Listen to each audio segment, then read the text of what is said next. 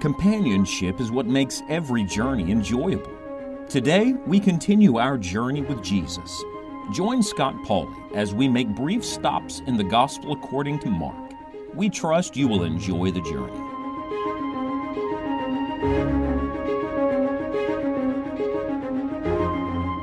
This word is only used six times in the whole of Scripture, but it is a powerful word. I love these great Bible words, learning not only what they mean, but how we can make them a part of our lives. We're journeying with Jesus through Mark chapter 11, and we've come to his triumphal entry into the city of Jerusalem. I'll point out to you that when Jesus, as king, rode into the city, he did not go to the palace, he went to the temple. That's very important. You see, they were looking for a king to come and, and raise a militia, get an army together, march on Rome, deliver them from uh, this taxation and this oppression. But that's not why Jesus came. Jesus came for a greater reason. He came to save us from our sins. So he goes to the temple, he goes to the place where God meets with man, he goes to the place of sacrifice. Listen to the words of Mark chapter 11. Verse number 7, you'll remember that the Bible says, And they brought the colt to Jesus and cast their garments on him, and he sat upon them. And many spread their garments in the way, and others cut down branches off the trees and strawed them in the way. And they that went before, and they that followed, cried, saying, Hosanna! There's the word, Hosanna! Blessed is he that cometh in the name of the Lord. Blessed be the kingdom of our father David that cometh in the name of the Lord. Hosanna in the highest and Jesus entered into Jerusalem and into the temple. Did you catch the word? It's found twice in Mark chapter number 11. It's used in the other gospel records as well. As a matter of fact, the only gospel writer that does not use the word Hosanna is Luke. Instead, he uses the words peace and glory. Uh, but it's the same principle. What does the word Hosanna mean? The word literally means, oh, it's a word of exclamation. Oh, save now. It is a word that the Jewish people were well accustomed to and well acquainted with. As a matter of fact, at another one of their feasts, this is the Feast of Passover, but at the annual Feast of Tabernacles, uh, they used this word frequently. The first seven days of that feast, they went once around the altar with their palms and their branches, and they cried, Hosanna. But on the eighth day, they went around seven times and they called that day, the eighth day of the Feast of Tabernacles, the time they circled the altar seven times with these palm branches, they referred to it as the Great Hosanna. It was a time for Israel to pray for a fruitful and a prosperous year. Now, they see their Messiah, they see their King coming in, being presented to them. This is prophecy being fulfilled.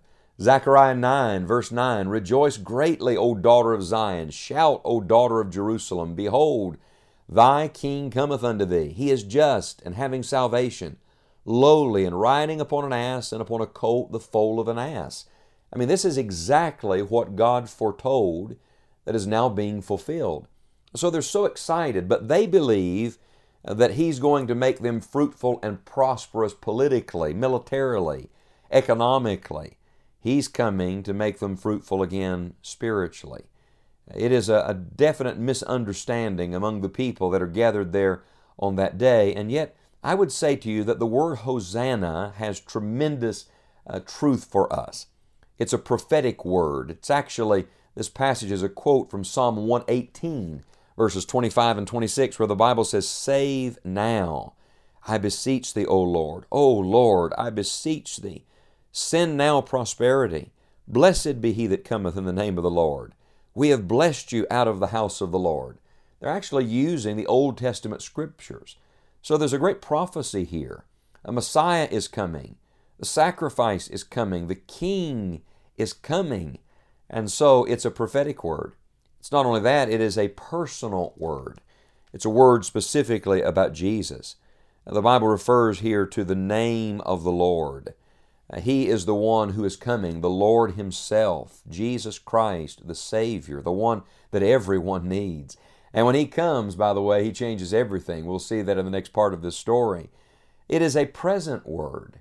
It literally means save now. The writer of Hebrews says, Now is the accepted time. Today is the day of salvation.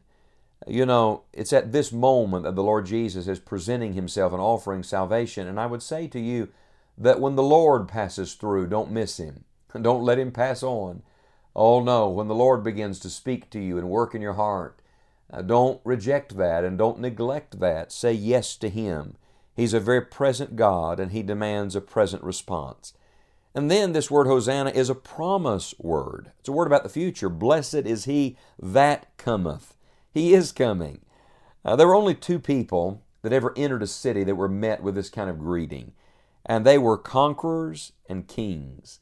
The beautiful picture here is that Jesus Christ is both. He is our conqueror and He is our king.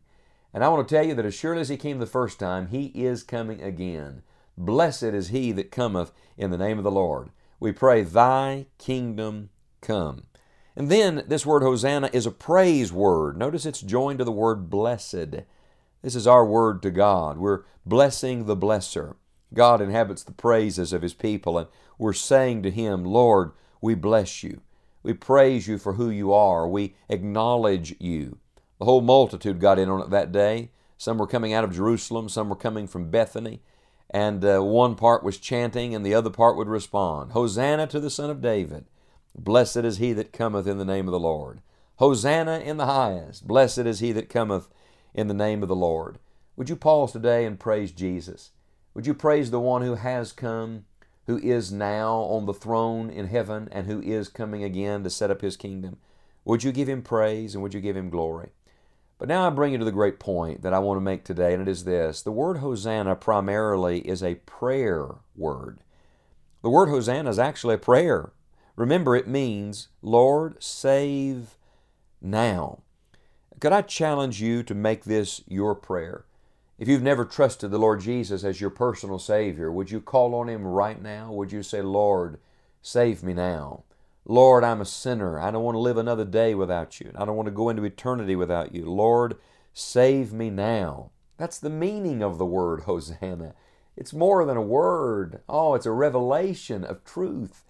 And if you know Jesus as your Savior, would you make this your prayer for those you love? Uh, would you make a list of those who need Jesus and would you begin to pray, Hosanna, Lord? Save them now, Lord. Save my mother, Lord. Save my brother, Lord. Save my children, Lord. Save them now.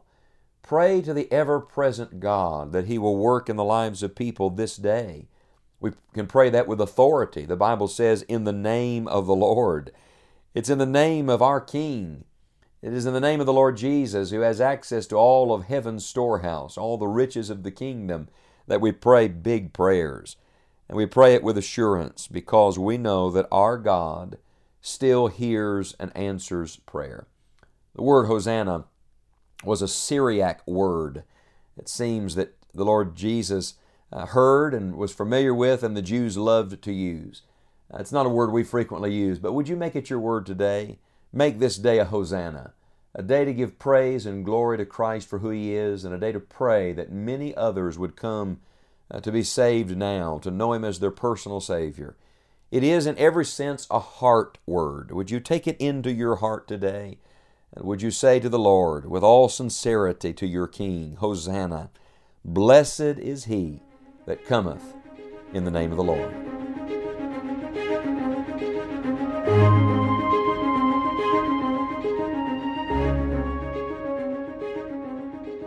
Thank you for traveling with us through God's Word. We would love to hear from you and share additional resources for enjoying the journey. Visit us online at scottpauley.org. May God bless you as you walk with Christ today.